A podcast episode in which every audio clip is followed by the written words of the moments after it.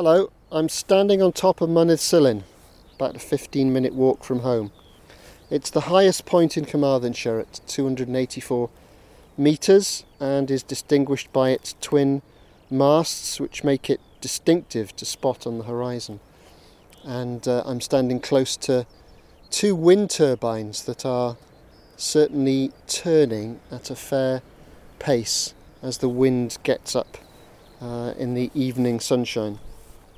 Now, from here, I get a 360 degree view, a genuine 360 degree view, which includes Llanelli and Cwm Gwendraeth in the foreground, then the Pembrokeshire coast, the Preseli's, the Brecon Beacons, Worm's Head on Gower, and on a good day I can even see Lundy off the North Devon coast. The mountain, well, it's got its place in history. It was where 3,000 people met during the Rebecca riots, a meeting that would lead eventually to a petition to the Queen, that's Victoria, and an eventual end to the conflict. The riots, well, they weren't about the tolls people were being charged to walk on the roads of West Wales. I think much more about the economic conditions that people were living in in, in rural West Wales. And they wanted change. Well, in this series of podcasts, change is once again a theme that runs through all of the conversations. The change is a transformation in the way we think about, talk about, invest in, and use our forests and woodlands, and the timber that they produce. I'm David Hedges. I've been managing the Homegrown Homes project for Wood Knowledge Wales. We completed its first phase at the end of March, and we're now embarking on a, a new phase to implement the learning and move from research into action. We're working with a wide range of stakeholders on the journey to radically reduce the amount of carbon that we're producing in creating net zero homes and communities. And this series of podcasts captures the thoughts, ideas, frustration, determination, and passion of people for which trees and timber are an important part of their work and for some their life. From the top of the mountain, I don't see many trees in the landscape.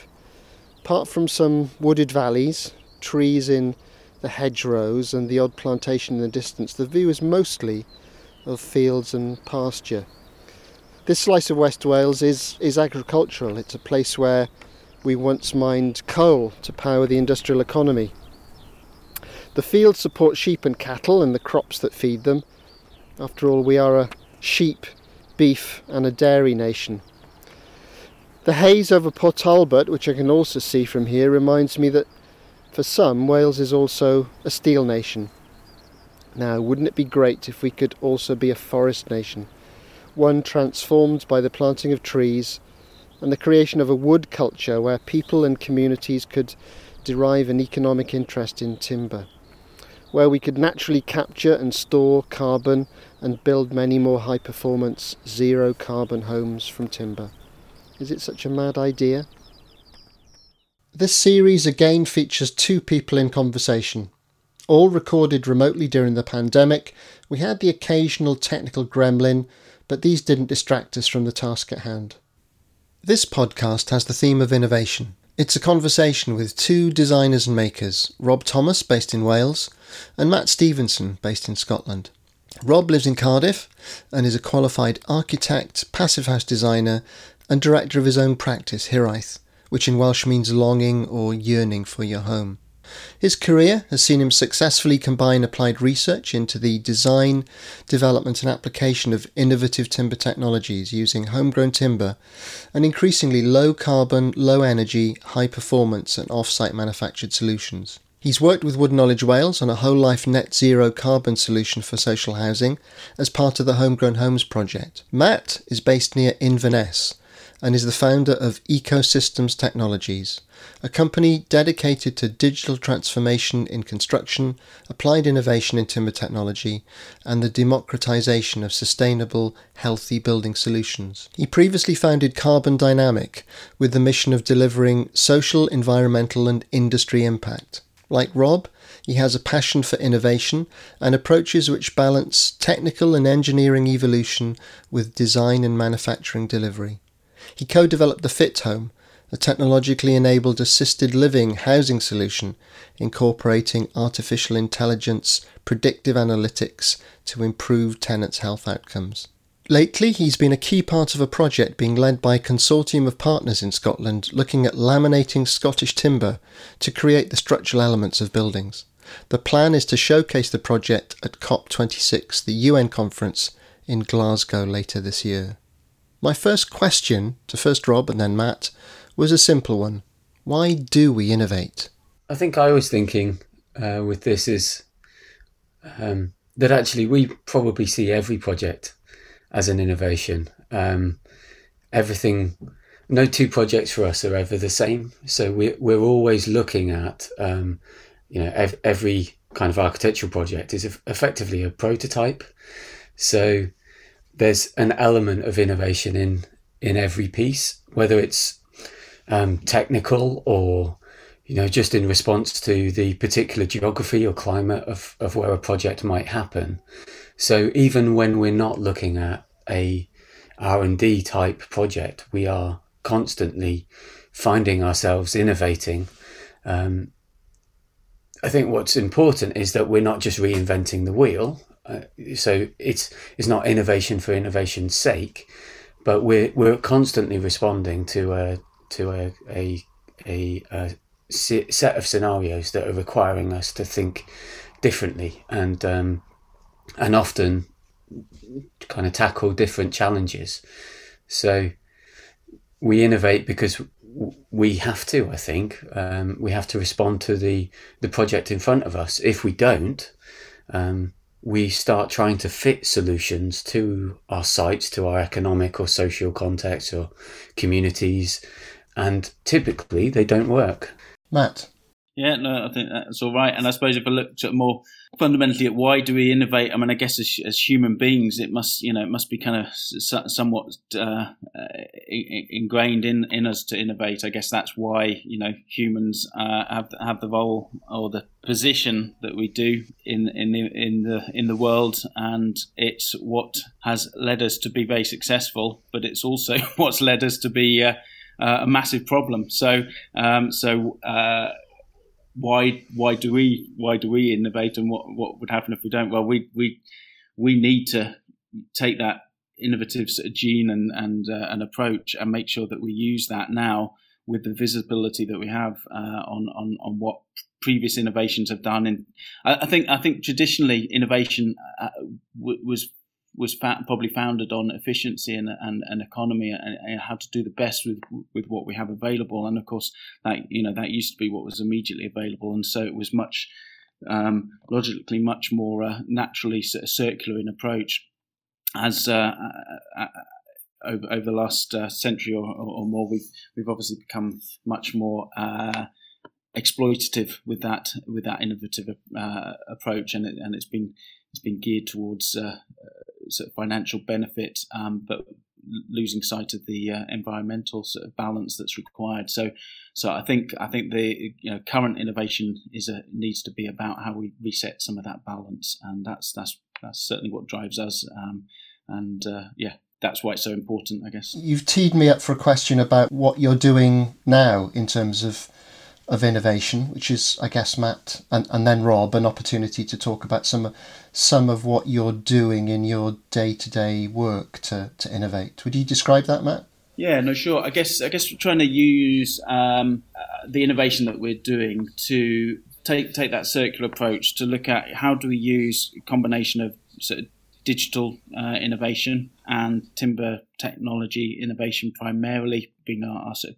two key drivers how can we use that to achieve a, a better, more balanced sort of uh, product solution set of solutions? How can we use that to sort of democratize healthy, um, affordable um, uh, building building solutions? How can we make that the norm?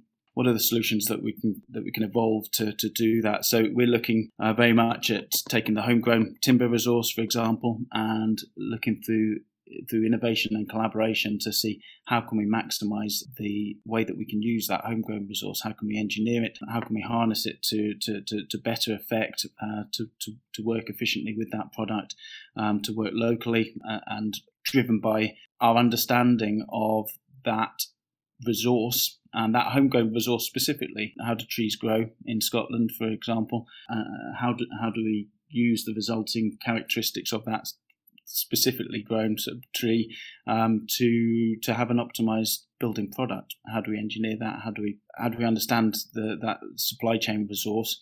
And how do we understand the demand side, you know, in terms of what the market needs? What does the market need that it doesn't know it needs yet? You know, what, what new product and solutions can can we come up with um, that allows us to both maximize the use of that natural and regenerative resource and to keep the resulting uh, product in in uh, in a very long life cycle so that it is a much more circular product that can be reused uh, uh and repurposed over time. Key to that being we keep capture that carbon and keep it in the in the cycle for as long as possible. Wow what an answer. Rob same question to you really. What what what are you currently doing that that involves a degree of, of innovation there's definitely some parallels between what we're doing. Um, we're we're as a architectural practice, we are are looking at innovation in a number of different ways. We are doing kind of project led innovation where we are developing particular responses for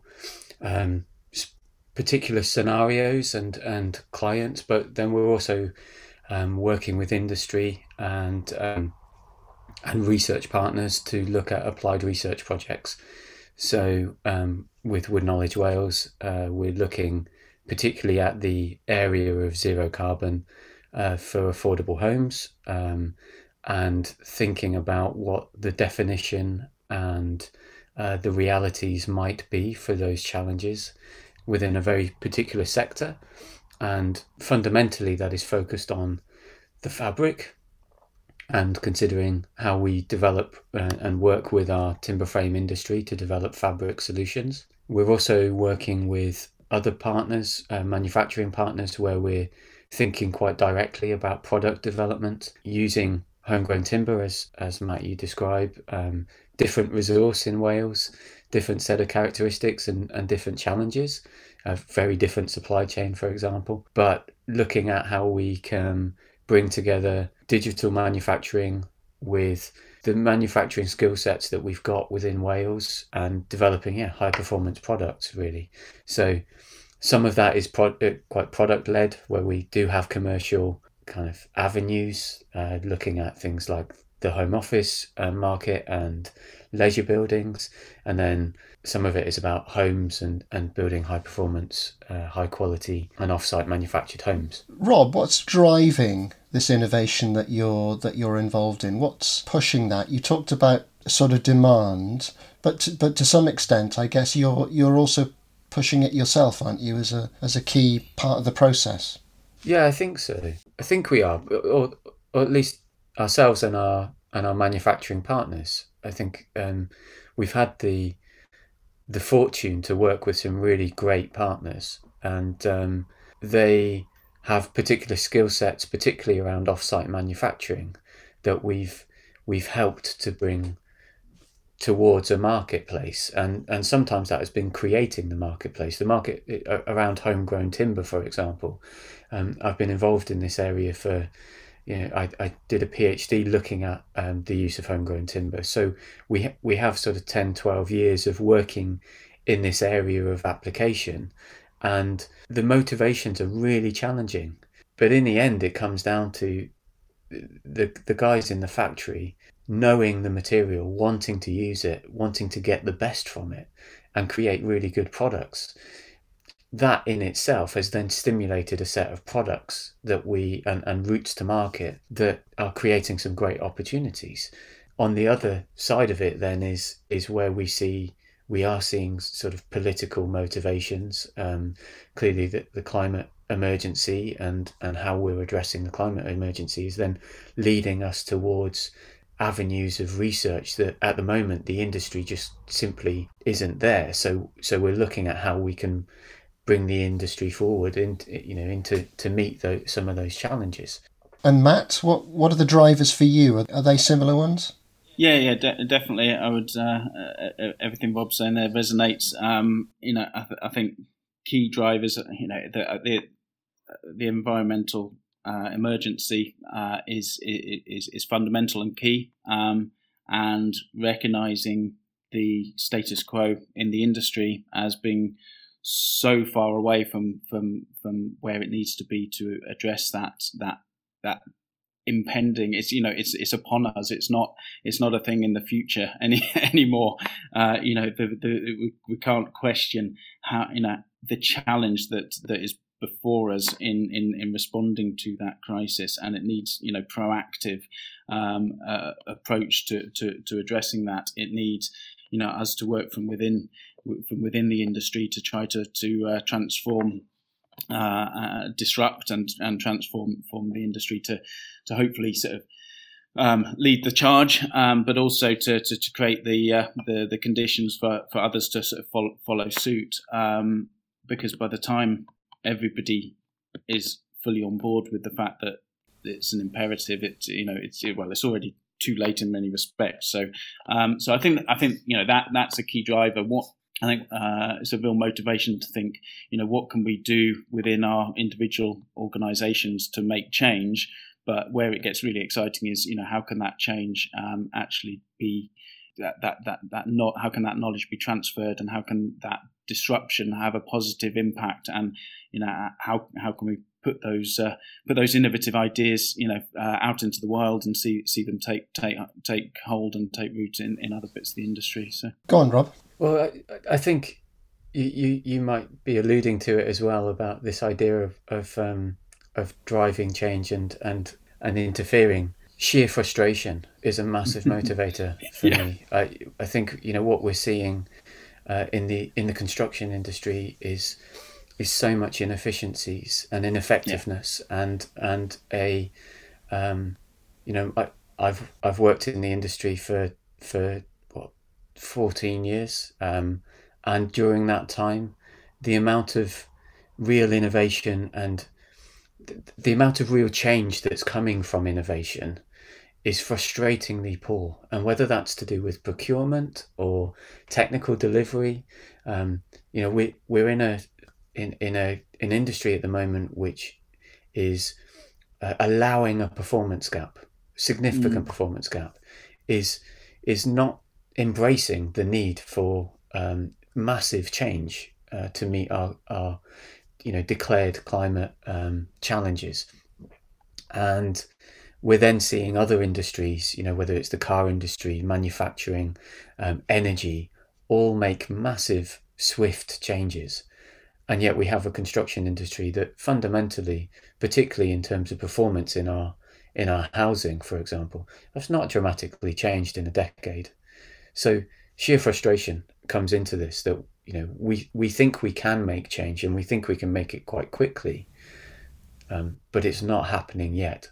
Matt, you're as frustrated as Rob, I sense. Yeah, no, ab- ab- absolutely, and I think that's right. And it, it's you know what are yeah what is bound up in this challenge that means that it's yeah that it it, it doesn't change. I mean, when you when you look at the horrific stats, you know, like uh, is it forty percent of uh, carbon emissions come from construction? Uh, you know, similar similar sort of proportions of waste. I mean, it's monumentally horrific. You know, and at the moment, I guess the industry and the sort of house house builder sort of um, culture, you know, the, you can get away with just just continuing to um, deliver buildings that just perform to the lowest, you know, required standard.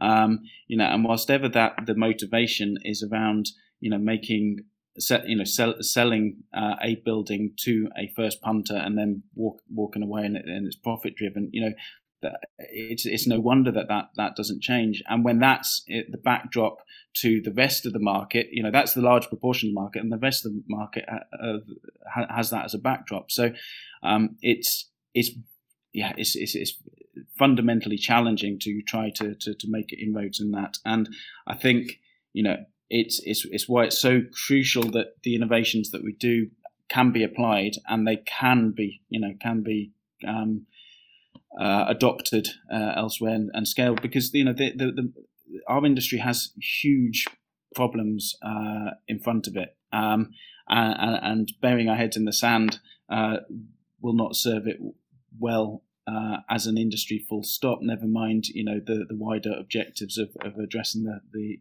climate challenge um, and societal challenges. Um, materials, uh, you know, are un- we're under significant pressure. The pandemic's really amplified some of the some of the challenges around uh, material scarcity and availability. Um, skills are just you know going to drop off a cliff, you know, uh, and uh, an off-site manufacturing approach uh, offers so many of the of the solutions to that. Um, it's it's not difficult, but it's easier to continue uh, as is until until the moment where you can't do it anymore. And it's you know that change must start to come. You know we see it with the uh, you know with oil and gas industry. You know at, at a certain point. Uh, it, everything pivots, and actually the the, the the the next big embrace is on that future market and that future opportunity. Well, you know, we just need to bring that moment in time forwards a bit uh, and put that significant resource that uh, and, and, significant expertise and capability that ex- exists within our industry. You know, com- some some find, find a mechanism to, to combine the effort to uh, to address these challenges before before they are insurmountable. So so yes, frustrated. but that's the massive positive is um, walk from a, a traditional construction site into a timber manufacturer of which we have some phenomenal ones in in Wales. Yeah. You walk into that workshop and see the quality, the um, the accuracy, the, the the measures they've got, the processes that they've got in place there. It hits you round the face that this is the way we should build. Are you finding that that there are people in the industry who are not sitting and waiting and happy to continue to deliver stuff that clearly has a performance gap issue? Are some of them coming forward, being receptive to ideas, wanting to be part of what you're doing, or do they kind of not so much turn their back, but are they are they just focused entirely on continuing to deliver what they've always delivered? I'll, I'll, I'll have a go at that. I think much more uh, and increasingly uh, the former. Uh, I'd be pleased to, to say. I think I think probably we're seeing a shift from uh, a point where innovation, you know, was seen as a mechanism to attract sort of interest in in the business and sort of, you know, have something shiny that that that actually, you know, doesn't necessarily deliver to the core of the business, but you know is a, is a signpost of intent. Um, I think we're seeing a shift from that to actually genuine sort of intent and embracing the, the fact that no, actually through through innovation, through embracing the uh, the, the, the, opportunities to, to modernise how, how we do things, to embrace digital and, and manufacturing sort of opportunities, how um, how that can actually give give genuine commercial advantage to to to companies you know, it needs to, these things need to make commercial sense to to, to, to, to have any scope to be have mainstream adoption. So we need to be realistic about that, and we need to embrace that ourselves to be able to do the work that we do sustainably uh, from a financial point of view, and, and to give ourselves the, the platform to, to, to scale. Um, and I think that's that's increasingly sort of recognised uh, uh, uh, and embraced. And I think you know the dr- good drivers are opportunity and fear of loss. And I think you know we, will increasingly see see you know as there's more and more adoption of uh, of, of more innovative approaches and more sustainable approaches. You know it it, it will start to ha- have a uh, have a crescendo hopefully but you know there are, there are yeah it is it's still often like wading through treacle at the same time so. Rob i can see you smiling. Would you would you say much the same? Yeah we've been fortunate to work with people that are leaders in that regard and and really capable of understanding what they where they need to get to and then you know pushing that path really really well. I think we're seeing a lot of other organizations that recognize that they need to do something, they need to be uh, open to innovation, and whether that's through manufacturing, again, technical innovation, or an understanding of performance and materials and yeah and technology they still come at it with a, a, a reasonable level of question and um, and and and I don't think you've got hearts and minds fully. But but that's that's okay isn't it? That's that's not unreasonable yeah, I, I think what we also see though as well is there are companies that want the end goal. They just don't want the bit in the middle, and and the reality of I think what we're talking about here requires investment, um, and that isn't just financial investment; it's time. It's um, it's developing a th- you know a, allowing time to think in this development process, and sometimes taking the wrong um, the the wrong path and having to you know sometimes step back and and rethink and go in a different direction. And you know for for me a, a real kind of r&d project is one where you can make some mistakes along the way and learn from them um, and not be constantly sort of driven by the the challenge of is it finan- you know is that a fi- financially sensible sustainable decision? Is that you know it, it's you've got to be able to make some of those mistakes along the way. And and, and you know we have to look at these sorts of projects as different to our very kind of commercially driven projects where the output is a building for example. They do take different paths. It's more winding. It's not a straight line. And um, and that is a bit of a challenge, I think, for, for commercial partners. Mm-hmm. If um, if I had a list of of the ingredients that you need to have in place to innovate, you're you are ticking them off slowly. We've had leadership, we've had investment, particularly in terms of time. You touched on material, and I, I would like you to both talk a little bit about the, the raw material that you that you're both particularly interested in. Uh, what what else is on the list, Matt, in terms of ingredients for for innovation? I mean, I think a key ingredient is is collaboration. I think it's all, or it's the secret sauce is the collaboration. You know that that that that needs to underpin everything. I think you know we we can do the innovation we can do by by collaborating as as as widely and as openly as uh, as we can do. Um, you know, and and that's what's required to deliver applied innovation and applied R and D. Rob, you said uh, you know about applied R and D earlier. I think that's that's that's a real key point to this, and I think it's where you know we can we can play our role in this because there's this fantastic work that goes on in academia, you know, through you know the, the various innovation centres. We we collaborate, you know, describe often describe myself as a serial collaborator with uh, like Napier University and uh, Construction Scotland Innovation Centre, and you know you know uh, amongst others, you know, um, and harnessing this, the skill, the talent, the the the, the ideas that sort of uh, originate from fellow organisations and different bits of the sector.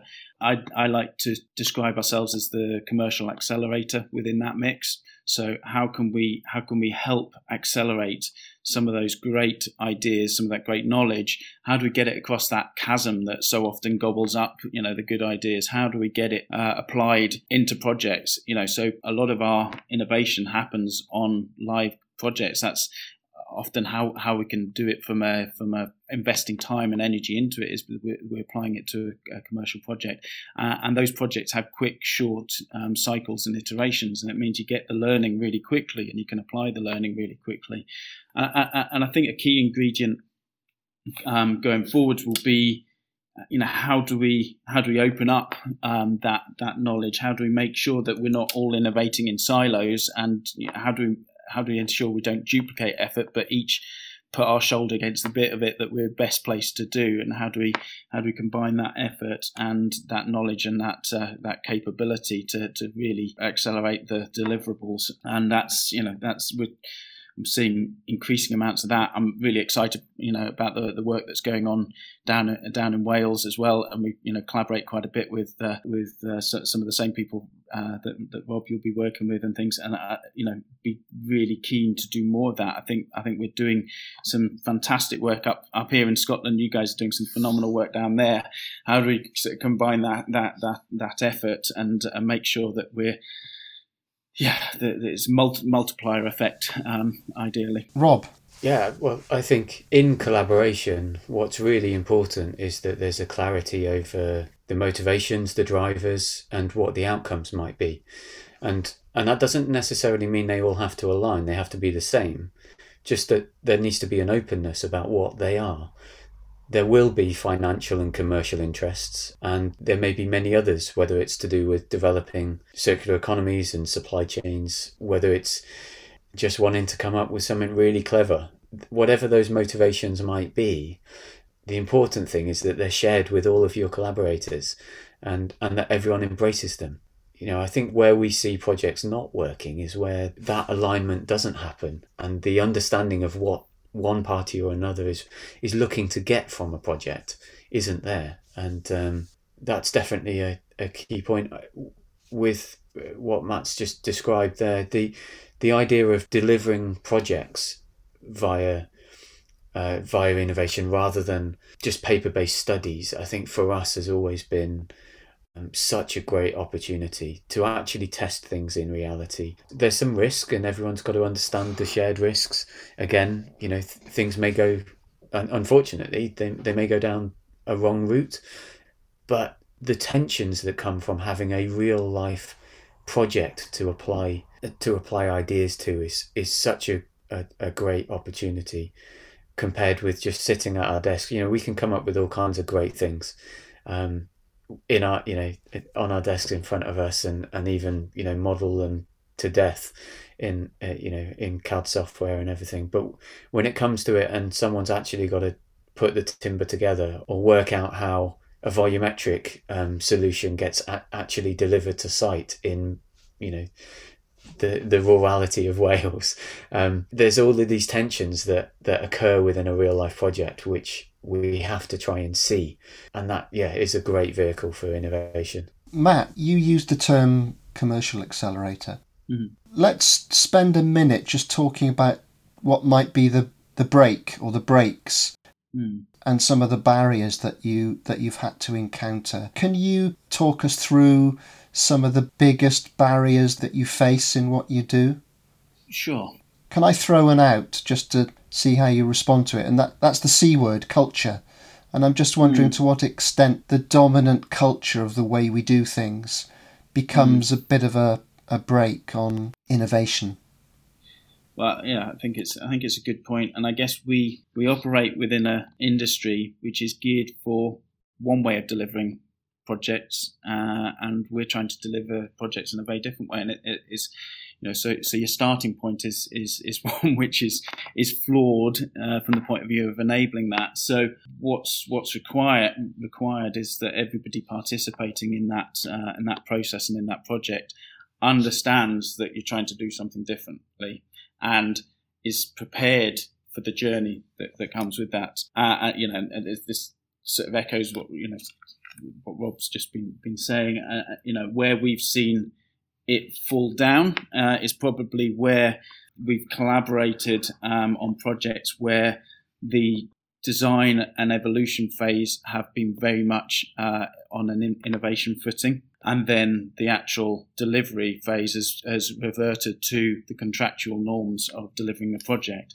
And you end up actually, you know, trying to, you end up being judged on, on, on a conventional contractual footing for a project that should uh, uh, uh, that all parties should understand and agree is is a pilot, a prototype. It's imperative that that's delivered as successfully as possible, but it's also realistic that it, it, will take a different course and there will be hurdles along the way. And at the point where you hit those hurdles, it's key that all parties have the presence of mind to, to recognise it for what it is, and it's just a, a a bump in the road that needs to be navigated together. But where where you have a challenge is where where the other party then pulls up the ladder and goes, "Oh, we'll just we'll just uh, get our comfort of wrapping ourselves in a contractual sort of a, uh, a, a, scenario." So, so that that's that's I think you know one of the key barriers, and what that does is it just means it you know it rather than being a pilot project that leads to follow-on projects where you where you can aggregate that learning, you know, and and get the real benefit of that learning. It you know it just it stifles that, and it's so important that projects go from that pilot phase to scale rollout. So creating the right conditions for for that to happen is uh, is key. And of course we you know we approach a situation like that full of the enthusiasm and uh, uh, and conviction of of doing something collaborative, something new, something uh, interesting, and uh, and don't necessarily protect ourselves against that that uh, that unwelcome scenario where not all parties engage in that. So I think yeah, just making sure, and it's probably incumbent on on, on me, for example, you know, in in a scenario like that, you just make sure that, that that's that's somehow built into the, the the strategy for rolling it out. Because a pilot can be a curse because you know if it if it only ever serves to be a pilot then what's the point? Uh, hopefully you get learning hopefully you get everything else but ideally it should be a first project um, of, uh, of many. Rob you will have experienced the curse of the pilot i'm sure but what about some of the barriers and some of the breaks that you have to encounter? Yeah i think it's a really challenging period of time really for the industry because I think we're seeing there's a bit of a fight against innovation and that innovation is is becoming this this sort of word which has negative connotations by some parts of the industry where it's it's unknown and unproven and therefore risky. And and unfortunately the way that we you know as an industry see risk is that we price for it and we um, make contractual allowances for it, and and we we try and control it as far as possible so that one party or another doesn't lose out unfairly. That has the effect of discouraging innovation, and you know whether that's technical innovation, material innovation, process, you know, and even longevity. You know what we're what we're seeing, and particularly, you know, we're seeing it in the housing industry a lot, where we're finding insurance providers are really reacting against um, what we call modern methods of construction, which are, you know, methods of construction we've done for years and years and materials we've used for years and years, but they're somehow seen as new and and therefore challenging our understanding of, of how they might perform over their life. So we have to be really careful that we measure innovation and the risk associated with, with innovation, you know, we put it in the right context. And I think, you know, that put an onus on anyone looking to innovate that the right processes, that the right thinking is done, that, that there is security in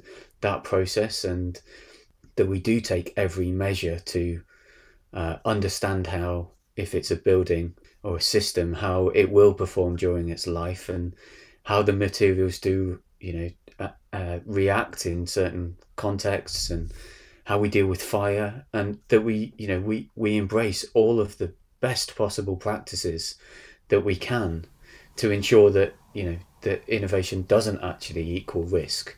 But right now that is the biggest challenge that we face. It's odd isn't it? You, you would have thought that an insurance industry would would love the idea of innovation that might lead to homes that minimize the performance gap. Uh, you know, down the line, that's got to be in their interests, hasn't it? What am I missing, Matt?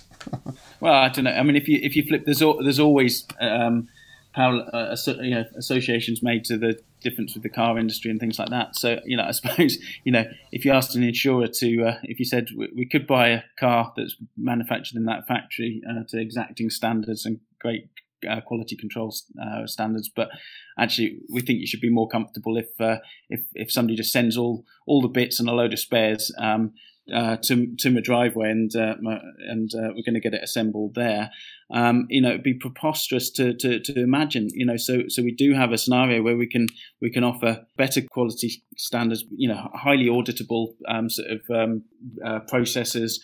A, a product where so much more of the of the project budget ends up as the material that uh, that that endures, um, and in a way that that has that you know has has much better asset value at the end and, and longer term asset value.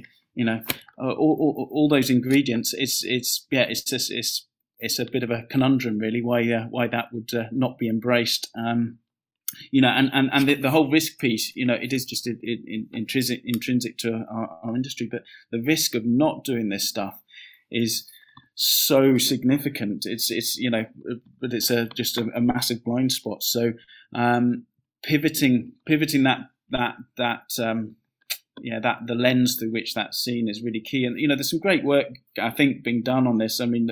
Um, like Sir Gardiner and Theobald have, um, have been doing uh, a series of, of uh, forums and seminars, sort of webinars um, processes that's really trying to embrace with all all all corners of the of the industry um, and take step by step uh, um, uh, different stakeholders through through you know what an offsite approach the, the focuses on mass timber sort of, uh, office uh, office builds, but it's the the uh, the messaging is is consistent for, for all parts of, of what we do, um, and I think initiatives like that are really important. So uh, you know they can be a, something of a a, uh, an honest broker in those discussions, which uh, which I think is, is hugely valuable. When you're doing things that are new and different and challenging, and you face lots of hurdles, what do you both have as your tests of success at the end of a at the end of a day when you can reflect and think, oh, actually that has worked out as I hoped it would. What are your indicators of, of success in, in what you do, Rob?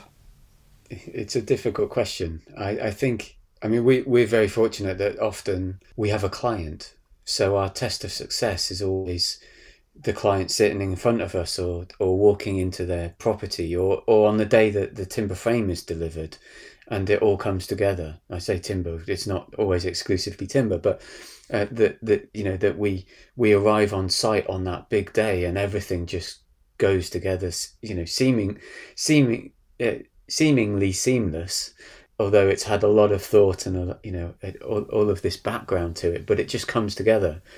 And the client standing there and and seeing that happen is often the, you know the best possible reward because actually you know it shows you that um, the difference to a traditional build again of the frustrations of coming to site every day and there not being someone there and and it being constantly you know a mess and um, when it's raining there's no you know there's no one there and and it's slow I hope none of your current clients are listening to this, right? That'd be terrible.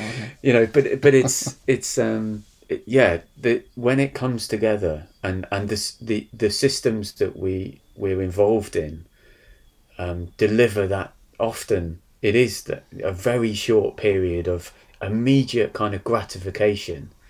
Um, it's it's it's very clearly successful, but you know there's there's always the you know the questions of you know has it saved money? Is it you know how's it performing? You know have we have we managed to use the materials correctly? You know what are the the, the challenges perhaps in the su- supply chain that we've overcome for example? And so there's there's other bits of success along the way um, but typically for us, it's it's seeing a project come together, and often it's it's much earlier in the process than the final day when they when they get handed the keys. It's it's typically it's you know because it's process, um, it's typically much earlier. Does that ring true for, for you, Matt? Have you got sim- similar tests of success? Yeah, totally. I think I think that yeah everything Rob Rob said there sort of uh, rings very true. I think it's that question, you know, question you can ask. You know, uh, have we successfully delivered on on that innovation that we perceived? You know, have we arrived where we wanted to, or even better, have we arrived somewhere somewhere different because we've we've, we've quickly learned and responded along the way? Uh, have we managed to do that within the kind of constraints of delivering product or project for for the, for the client? Um, how, you know, to, to what extent has it moved the dial, and uh, and and what does it tell us about you know what the next step you know should and could be to to build upon that. And you know crucially how you know how can we take that uh, increment uh, of, of improvement and and scale upon that? And how can we disseminate that? How can we you know make that you know, uh, really uh, celebrate that so that you know that success of innovation can be seen by others and and, and used uh, as a catalyst, either just to inspire you know people to do more of the same, or to actually pick up and run with that particular innovation that's been uh, delivered. Yeah, I, I, I think that's personally I'm seeing as as really a, a really great measure of success as well. Is is that person whether it's a a builder or a client or whoever it may be the the the realization that oh I get it. A, a, lot of what we're dealing with right now is actually you know they're really complex ideas, particularly in the carbon story. And every person that you get that gets it, yeah. is is another vehicle for us. It's another you know it's another believer sort of thing. Mm-hmm. Um, and so so trying to get that you know that realization moment is really yeah really critical to us. yeah, and and but just to reflect on that a little bit, I, I think that's both those external stakeholders, uh, the client, but it's also those people involved in the process. So I think one of the one of the really exciting uh, impacts and positives that we can have is is actually the, the, the people who we involve in the process. So, um, you know, we, we're fortunate to work with a lot of students and graduates, you know, whether it's from, from Napier or RGU or, or Strathclyde unis, you know, that opportunity to take the, the dynamic individuals that are, are coming out of the various courses with some fantastic skill sets and a great attitude and ambition, you know, the ability to give them the opportunity to be part of a, an innovative process and to deliver results um, just gives you know such a strong platform for them moving forward with their careers and you know the the wider that um, that engagement could can be the better. We're just just about to start a process with Heriot-Watt uh, University. They've they've got their solar decathlon project. Um, there's uh, I'm not sure how many students, you know, uh, probably 20, 20 or more students, uh, probably more, uh, involved in that project. And that one project can can serve as a catalyst to each of those um, uh, students' careers. You know, they're they're the ones going out into the uh, to work within the built environment.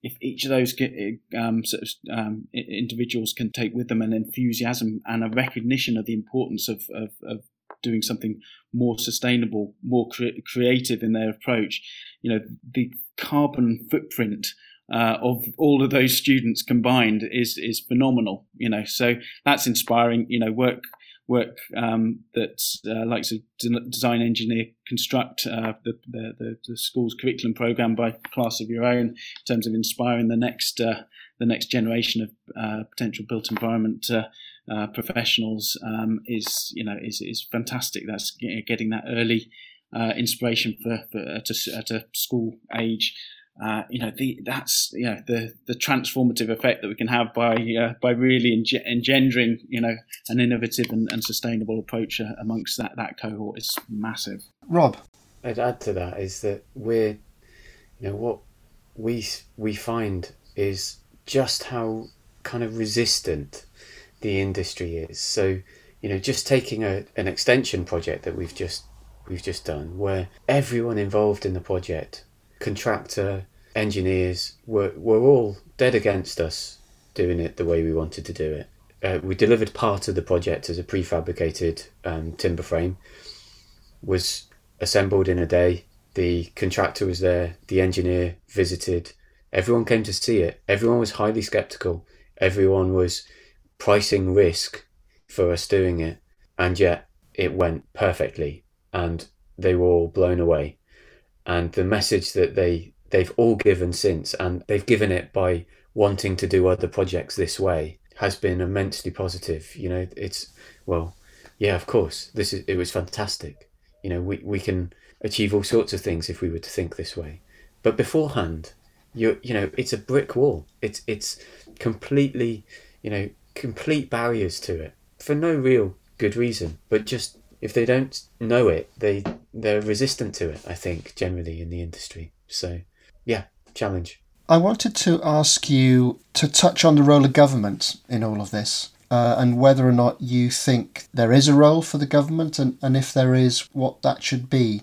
Because you've talked a lot of, about the industry and some of the stakeholders in the industry, and uh, some of the things that you can see around you that are successful. Is there an opportunity, do you think, for, or a need even, for government to be involved in any sense in in what you're doing? Matt, can I throw that one up to you first? Sure. Yeah, no, I, I, think that absolutely is. You know, I think uh, I think ind- you know, individuals like Rob and myself will will always seek to innovate uh, and will seek to do that in a way that that supports transformation within the, the industry. But but the reality of it is there needs to be also policy and regulation uh, that that underpins that transformation uh, because you know uh, inevitably a big big big sec- section of the industry will will seek to deliver uh, to the minimum standard required. You know, and and building regulations are established to create a, a minimum standard, and that shouldn't be a target. you know, it should be a it should be a, a baseline uh, threshold. So I think it's, it's, it's crucial that there's policy and regulation that are brought in to, to support a, a more proactive approach to things. Um, but I think the, the, the role of government can also be, you know, in terms of setting setting the scene. So you know, there, there's a there's an opportunity to, from from a procurement perspective to actually you know procure positively um, to support this sort of innovation. Great to, to get grants, great to get have innovation funding sort of available, but actually let's you know let's see procurement um, driving some of those opportunities and uh, creating some real, uh, real exciting use case um, projects, and, and and we're starting to see that. You know, I'm excited. We've got a, a, a Scottish government funded project and a, and a UK Gov um, funded project, both running at the moment, which seek to uh, recognise the, the, the, the, opportunity with that. Um, I think I think that can be bolder. You look at you know uh, France have made you know really progressive uh, moves to, to, to, require that 50, you know, 50% of all public building is timber based, and I think there's an assumption towards preferencing uh, uh, homegrown uh, material for that. So, you know, the, the uh, a stride like that can make real difference and, and, it's important to note that whilst there's never been a, a, better time in terms of an awareness of the importance of embodied energy, you know, it's been really exciting over the last few years to see that. Rob and I will have been sort of pushing that agenda for, for, for years, but finally there's a, a, recognition of the, the relevance and importance of uh, embodied carbon. Um, so that creates, you know, perfect conditions to uh, to, to, to push push our agenda forward. However, in tandem with that, you end up with you know counterproductive potential policy changes like you know the response um, to to the Grenfell fire, which you know uh, you know, the absolute tragedy that that was. But you know, the, that wasn't as a result of timber uh, based products; it was a petroleum based product, um, and and a, a, something of a knee jerk reaction that I don't believe is science based, but rather sort of politically sort of driven by by UK Gov is to is to look to restrict the height uh, at which we can build with uh, combustible materials, with timber materials, with engineered timber materials, and that's you know that's bonkers in a, in a, at a point in time where we need to be working with these materials more. Um, and you know within the UK where we've been pioneering the use of uh, CLT in construction and engineered timber in construction we've been a real sort of beacon for for that work. And and and suddenly that that uh, our, our, ability to deliver more on that is, is stifled, and we've become a, a bit of a backwater rather than the, uh, uh, the, the key player. So definitely a lot more that could be done uh, across the piece. Okay, Rob, your your take on whether there's a role for, for government? Yeah, okay. Uh, well, just picking up on on what Matt just said, I think we're hearing a lot at the moment about the science and the data. I think that's that's where we need to be with you know we need to be making really well informed decisions based on based on the science, based on the data, um, and I think we're in a point in time where regulation needs to dramatically change. We're going to have to look at embodied carbon as as one of those areas. The role ne- really needs to to be is about getting honesty, about finding methods which actually present these minimum standards as they are, they're minimum standards, and demand honesty from people through evidence, through data, through actual performance, through careful measurement processes. We get data that's robust and we actually understand how our buildings are performing, whether that's in energy terms or in carbon terms. You know, we, we, we need to be demanding that of our industry because at the moment there's too many there are too many gaps. There are too many ways that we can present pictures that are better than the ones that we're building.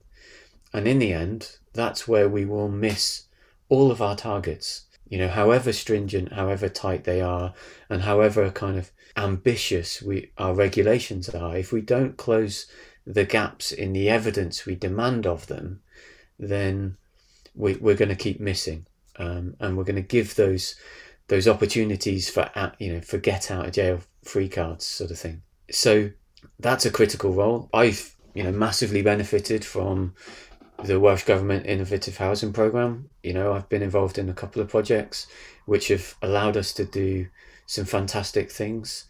We can't stop now. There have been some good things that have come from that. There's been a lot of challenges that have emerged out of that program there's been some disappointments. I think there's you know there's certainly been some areas where they've they've had to change direction because it hasn't been viable for whatever reason. So we need to learn from all of that, but we also need to make sure that we can keep going. And the reality of you know we we are working with um, with housing associations and local authority housing services is you know right now it, we can't build high performance housing for the same price that someone else can build minimum standard housing. So it, it needs investment. And there's a role there for Welsh Government to step up and say, we're going to invest in our housing stock, we're going to continue to invest in our housing stock, and we're going to continue to enable the necessary improvements, both in design and and evidencing, but also in delivery. The other thing is, you know, we've we've come out and in, in Wales we've we've stated in in a number of ways the the role of modern methods of construction uh, in delivering housing. We're already doing that. We already, you know, we have a great uh, MMC industry in Wales. Uh, we need to keep backing it. We need to be clear with what we're asking for, and you know, the message from a, a, a lot of our collaborators in that sense is give us a you know a, a, a clear strategy, give us a clear definition, and and we'll, we'll we can deliver it. So I think there's lots of opportunities for the Welsh government to create a fantastic industry in Wales. It's a really important role. It does require investment, but the investment is has huge rewards. You know, whether it's in supply chains, um, the development of the industry, and in the end, the development of you know, if we think just about the housing industry, first-rate housing that is um, that is energy efficient, um, high quality, and and robust, and you know th- those are the opportunities out there. So there's a role to play. Brilliant, Matt. Up in Scotland, you've got this important conference coming in in a few months. Are you going to get an opportunity to talk to a, a, wider audience about some of what you're involved in? Is are those kind of opportunities being created, or is this one of these conferences where people will kind of metaphorically, virtually arrive from all around the world for a few days and then disappear? Uh, I certainly hope that we'll we can use that as a as a as a platform. We we intend to use it as a platform to to really sort of uh, uh, shout about what's what what we're doing, uh, but you know about what can be done. What we've we've just manufactured our homegrown mass timber demonstrator unit, which is a two bed duplex unit for for Synergy, uh, which will you know, we, we intend to exhibit at uh, at COP26 and use as as you know a focal point for a lot of that discussion.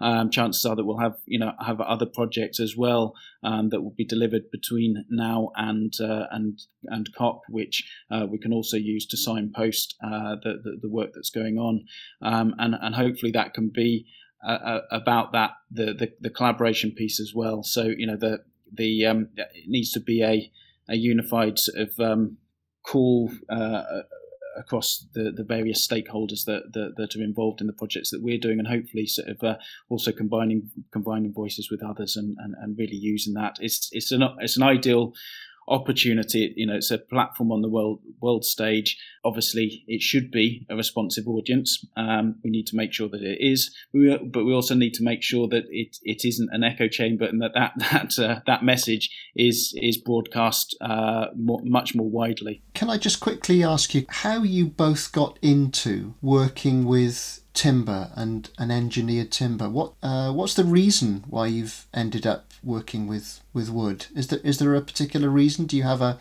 a particular passion, or uh, or am I am I at risk of putting words into your mouth, Rob? What's what's your reason for for liking wood? Well, I think for me, I came into architecture from the point of view of wanting to make things rather than draw things. I so my background is in more in kind of design technology than art, and I've always enjoyed making. I think that there is a real challenge for us as an in, as a profession in connecting what we do sat at our desks on our on on our screens with what gets delivered in reality and this you know the the danger of detachment from from those two two things is is is what threatens us as a as a profession really.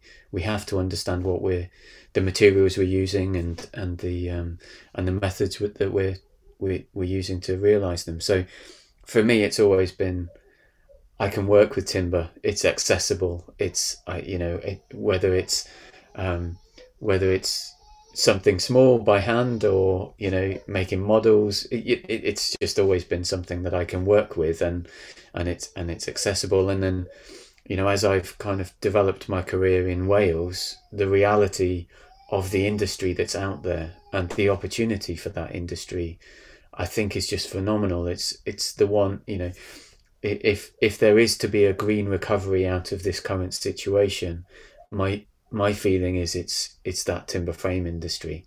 It's it will stand the test of time and and and whether all of the threats that unfortunately we've seen great losses of industry in Wales, you know, over the last decades.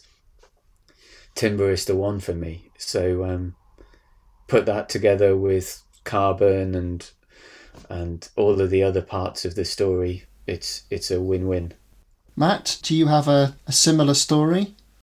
The the drive was to create healthy, uh, regenerative building solutions. So you know, with that as with that as the criteria, you know, timber is is the obvious choice. So um, you know, there, there is there is a wider objective of you know, so uh, uh, along with um, Napier and CSIC, we we we we've established what we're describing as the sort of biogenic offsite manufacture accelerator, um, which is really looking to see, you know, how can we how can we use more of the homegrown biogenic based materials? Um, but but really, tim- timber uh, is is is the one at the, the top of the the pile. Um, so it that's you know so we would see the work that we're doing currently with uh, with demonstrating that that homegrown material is suitable for for, for manufacturing cross laminated, glue laminated, nail laminated timber products, Um, uh, and you know our, our, our objective is to uh, to commercialize those products. Um, um, but but thereafter to see the commercialization of those pro- products being the catalyst for wider uh, wider uh, evolution of those biogenic based based, based products. So tim, you know, timber's the obvious go-to choice. You know, we, we know that buildings built with timber are healthier. Um, you know, the sign, you know, plenty of scientific evidence to the to the health giving characteristics that that can provide. Um, the um, you know, beyond that, you know, it'd be great to look at uh, manufacture of wood fibre. Um, there's there's already sort of uh, cellulose as a, as a as a great insulation product, and PYC down down in Wales, obviously, sort of, you know, um, at the forefront of, of, that within the UK. Um, you know, what are the other what are the other ways that we can use that um, that regenerative resource? You know, so I, I think you know what some of the exciting um, opportunities going forwards, the future innovations will be well, you know, actually, how, how can we have a uh, an impact beyond the sort of growing cycle of a of, of, a tree? So, what you know, what other sort of grown products are there? How can we harness them? How can we u- use them in a, in a balance? So, so yeah, passionate about timber, uh, and but also um, excited about how that's just the starting point uh, for for a biogenic uh, revolution and evolution. Oh, I like the sound of that revolution and evolution. Final question: Are you optimistic about the future as you see it sitting in front of your screen doing a podcast today? Or are we 2021? Are you are you an optimist, Rob? Yes, I, so I am optimistic. I, th- I think it's it's easy to go into conversations optimistic and have that confidence um, eroded quite quickly, um, particularly you know in, in the current climate because there are so many factors that people are wrestling with right now, and in the absence of regulation, for example, in, in, in embodied carbon terms, it's it's sort of a it's not my problem yet, um, sort of position to be in. So, I think I'm really optimistic that we've got solutions, that we've got really phenomenal answers to these big questions, and that we can overcome the barriers that exist. I think what tarnishes that rather is um, that others are so entrenched and that we've got such a long way to go with bringing people with us. So there's a you know a, a long way to go, and we've got a big challenge you know in front of us.